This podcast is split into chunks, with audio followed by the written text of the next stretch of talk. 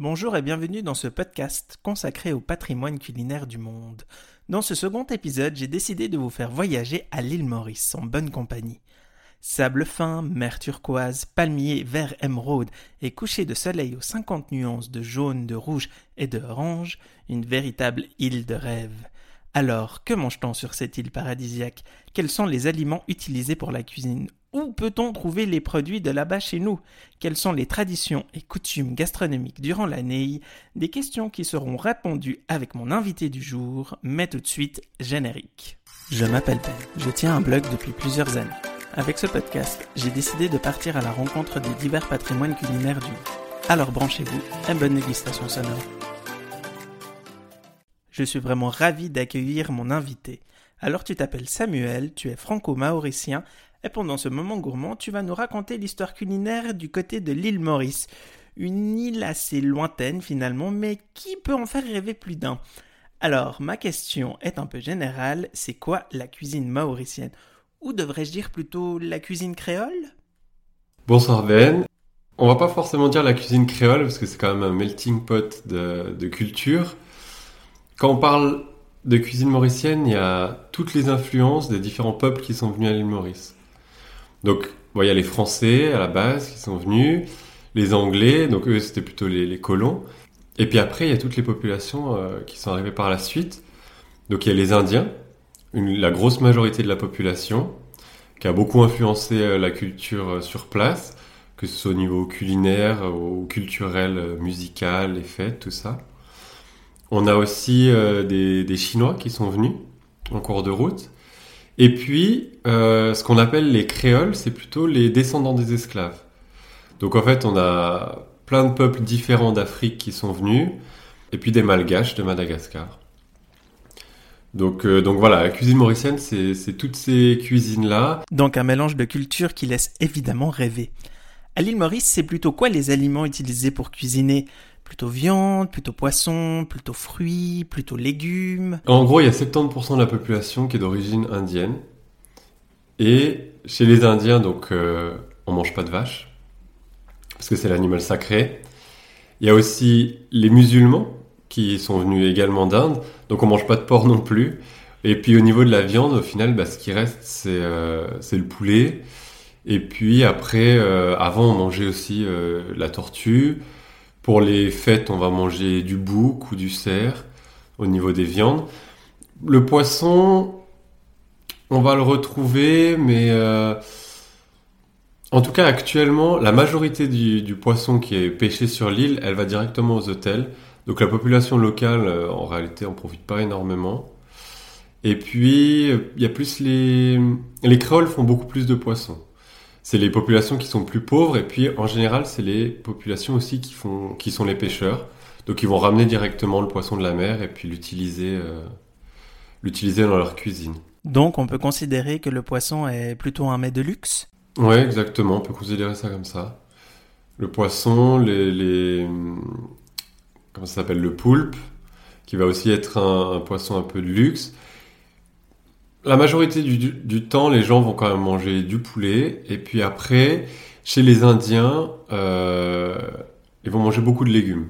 Donc il y a, y a, tous les légumineux, donc qui seront plutôt euh, les dalles, enfin les pois cassés, les lentilles, euh, qui seront accompagnés avec du riz, et puis avec, avec des légumes. Au niveau des légumes, on a, on a quand même une très grande variété à l'île Maurice. On va avoir euh, Giromont, qui est l'équivalent un peu de, la citrouille ici. On aura du concombre amer, donc à l'île Maurice on appelle Margose.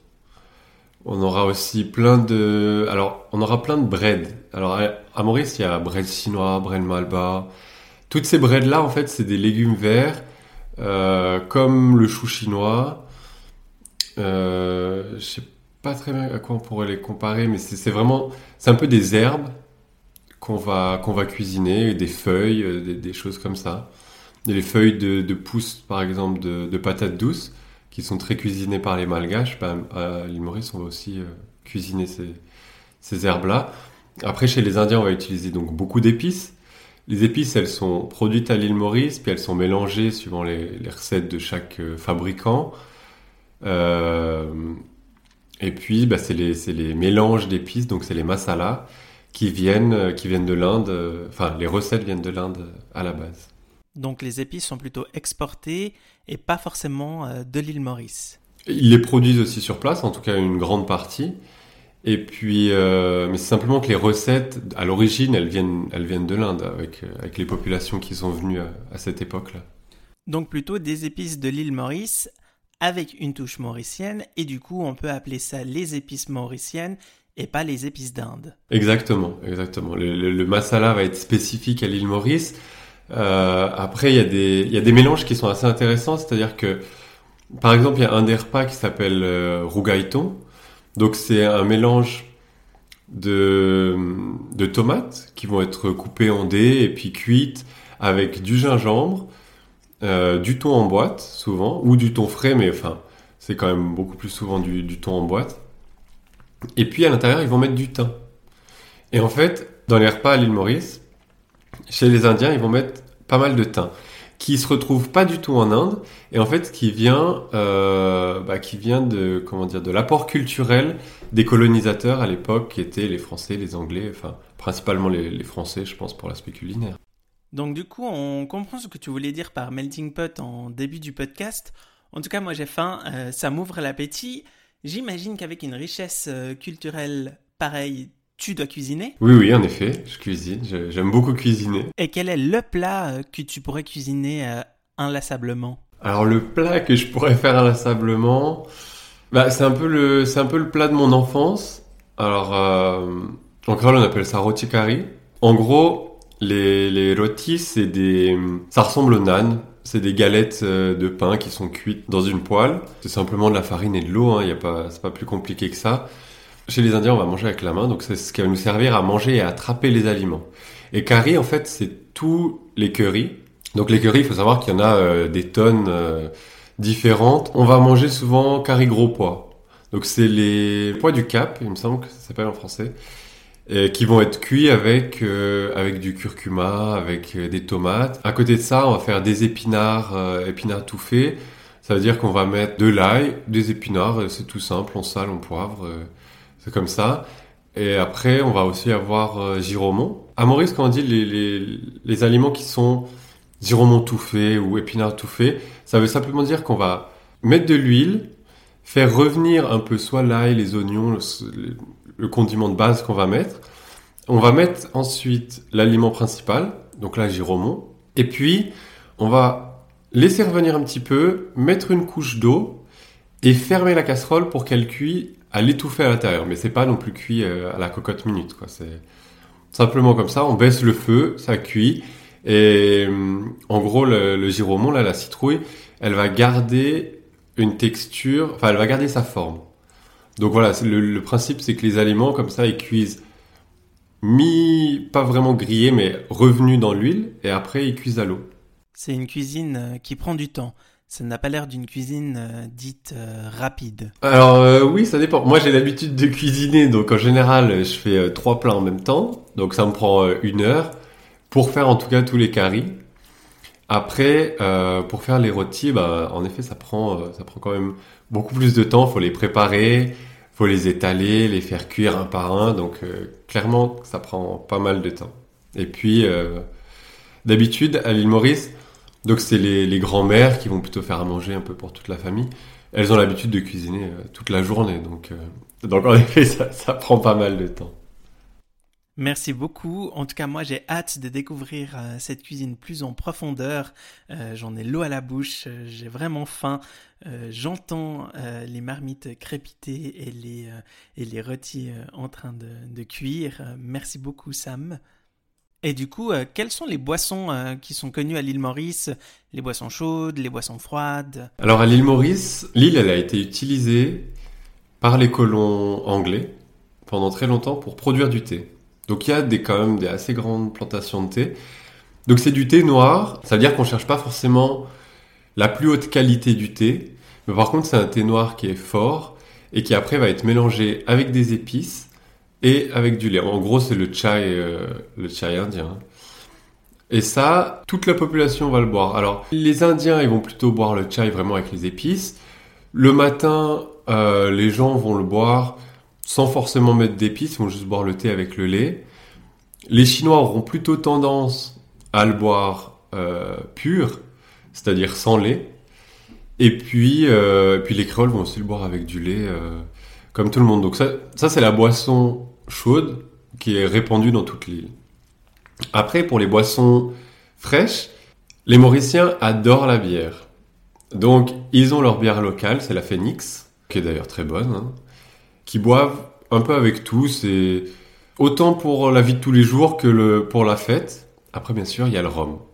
À l'île Maurice, alors, le rhum, à l'origine, ben, il y a le rhum charrette. C'est un peu le rhum du pauvre. C'est un rhum qui est pas très bon, qui est utilisé soit pur, soit mélangé, mais c'est un peu, c'est l'alcool un peu du, du soulard. Mais dernièrement, alors je pense que ça doit être les 10 ou 15 dernières années, ils ont commencé à produire du rhum agricole. Donc il y a plusieurs euh, rhumeries qui ont commencé à produire du rhum de très haute qualité pour pouvoir le vendre euh, aux hôtels et puis aussi pour l'exporter. Alors ils l'exportent euh, pas énormément, il est aussi beaucoup consommé localement, aussi parce qu'il y a beaucoup d'entreprises qui viennent et puis du coup il la population s'est enrichie donc elle peut consommer ce, rhum là. Puis ils font des rhums arrangés. Moi il y en a un que j'aime beaucoup c'est le, le Saint-Aubin qui est épicé.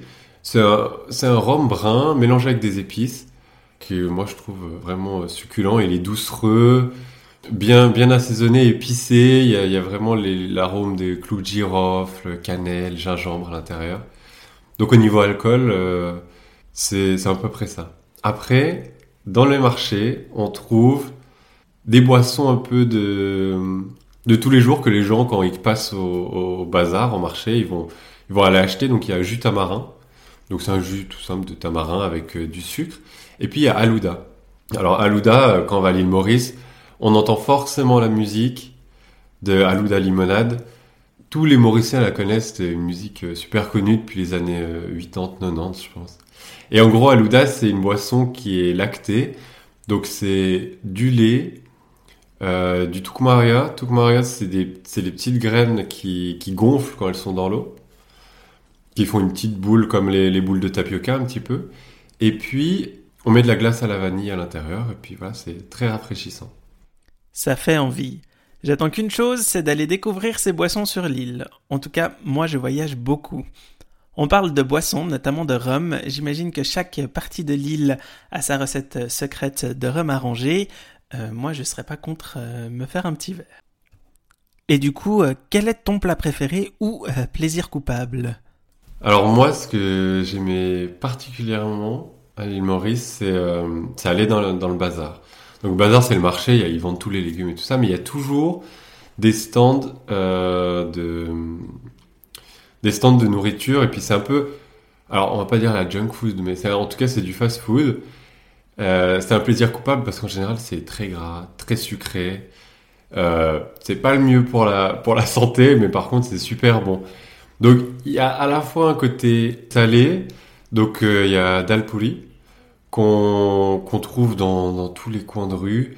Euh, c'est des, sortes de, galettes, de crêpes euh, qui sont fourrées avec des pois cassés à l'intérieur. Alors j'ai aucune idée comment ils font, mais c'est toujours hyper aérien. Et en général, on va aller au bazar et on va demander deux paires dal. Ça veut dire que ils vont pas nous en donner une seule, mais en fait, on a besoin d'en avoir deux parce qu'elles sont trop fines et friables. Et à l'intérieur, ils vont mettre plein de, plein de currys différents.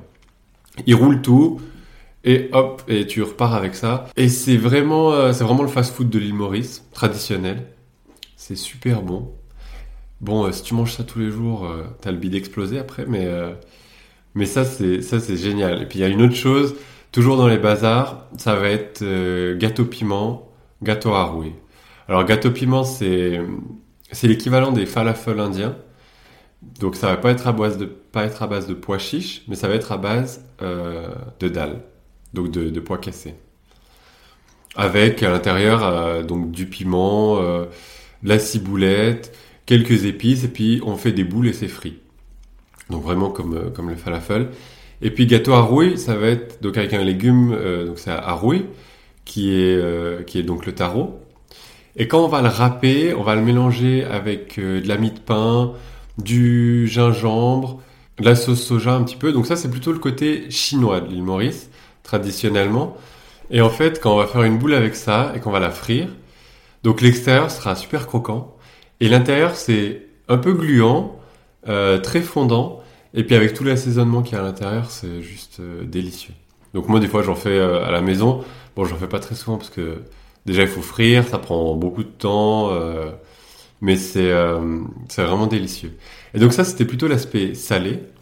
Et après il y a l'aspect sucré. Alors ma sœur elle, elle est fan de poutoudiri. Poutoudiri, c'est en fait du riz avec de la noix de coco râpée. Donc c'est le riz, il est, il est cassé un peu, c'est c'est un peu une semoule de riz avec de la noix de coco râpée, du sucre, tout simplement. Ils mettent dans un tube et il y a un récipient en dessous avec de l'eau et ça cuit par, euh, par vapeur à l'intérieur de ce tube. Donc après on le ressort, on coupe et puis ça fait des, ça fait des petites euh, rondelles. Et ça c'est, ça c'est super bon. Ça c'est un repas, euh, enfin c'est un mets qui vient à l'origine plutôt de l'Inde du Sud. Donc plutôt de Tamil Nadu. Et, et ça c'est vraiment, ça se trouve sur les marchés. On en trouve de moins en moins à l'île Maurice. Mais en tout cas, si vous passez à l'île Maurice, il faut aller à Catborn. Au bazar de Catborn, ils en vendent. Un plat euh, qui fait rêver. Alors là, on était plutôt sur des mets euh, salés et sucrés, mais quels sont les desserts de l'île Maurice? On a plusieurs types de desserts. Il y a des desserts plutôt euh, type européen. Donc ça va être des gâteaux sablés, euh, des brioches, cake, genre 4 quarts un petit peu, mais en général ça va souvent être fait alors sans beurre, plutôt avec de l'huile. Les napolitains par exemple que j'adore, c'est des gâteaux sablés, donc sans beurre avec de l'huile, et avec un glaçage bien sucré et rose dessus. Et en fait on a deux sablés et entre les deux on a une couche de confiture. Donc ça c'est plutôt les gâteaux qui sont de type euh, européen, et puis après on a tous les gâteaux euh, indiens. Alors les gâteaux indiens, euh, ils vont arriver plutôt à différentes périodes de l'année en fonction de, festivals religieux qui vont, avoir lieu. Par exemple, là cette année là on a, on Diwali, c'est la fête des Lumières qui va arriver au mois de novembre, donc le, le 4 novembre. Et à l'occasion de Diwali, en général, euh, les gens ils s'échangent des gâteaux entre les voisins, avec la famille. Donc là, on va faire euh, des gâteaux comme euh, gulab jamun, qui sont des gâteaux à la cardamone, frits, un peu comme des beignets. On va pouvoir faire euh, c'est des hum, gâteaux à la farine de pois chiche. Ça fait des petites boules euh, avec aussi euh, quelques épices et puis qui sont très sucrées à l'intérieur. On va avoir gâteau moutaille, euh, qu'on peut aussi retrouver euh, chez les Arabes. Ça va s'appeler euh, ou jalebi. C'est aussi frit. Ça fait des petits tortillons comme ça.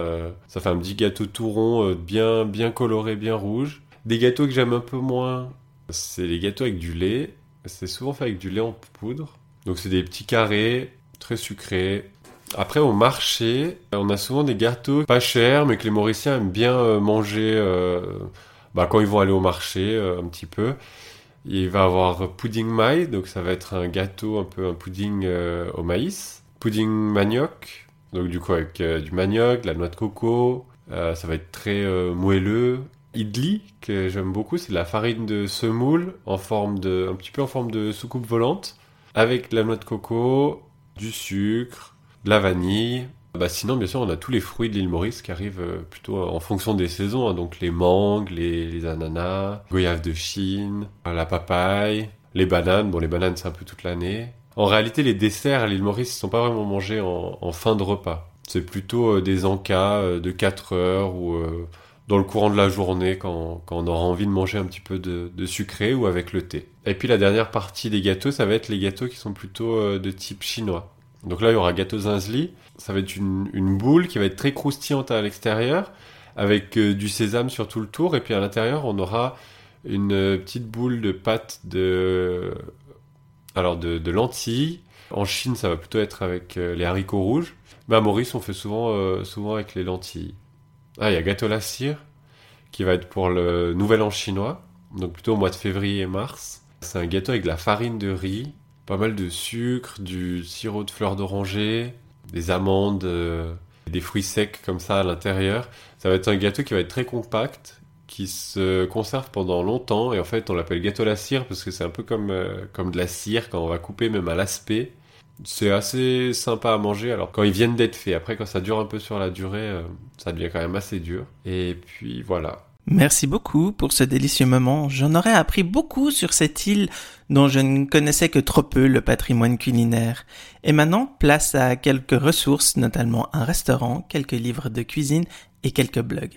Si vous avez envie de découvrir les plats de l'île Maurice, je vous invite à tester le Chamarel situé à la route du port 40 à Puy. Un restaurant haut en couleur avec ses saveurs d'ailleurs. D'ici à Maurice, il n'y a qu'un pas. Une envie de cuisiner comme là-bas, je ne peux que vous conseiller ces divers ouvrages. La cuisine mauricienne aux éditions Orphy. Petit plat gourmand de l'île Maurice par Robert Grenouille aux éditions Atelier des Nomades. Un livre édité plusieurs fois car il connaît un grand succès. Et pour terminer, voici quelques blogs. Le premier, l'atelier et le second, ticaraille.fr des recettes gourmandes qui vous feront passer un fabuleux moment en cuisine.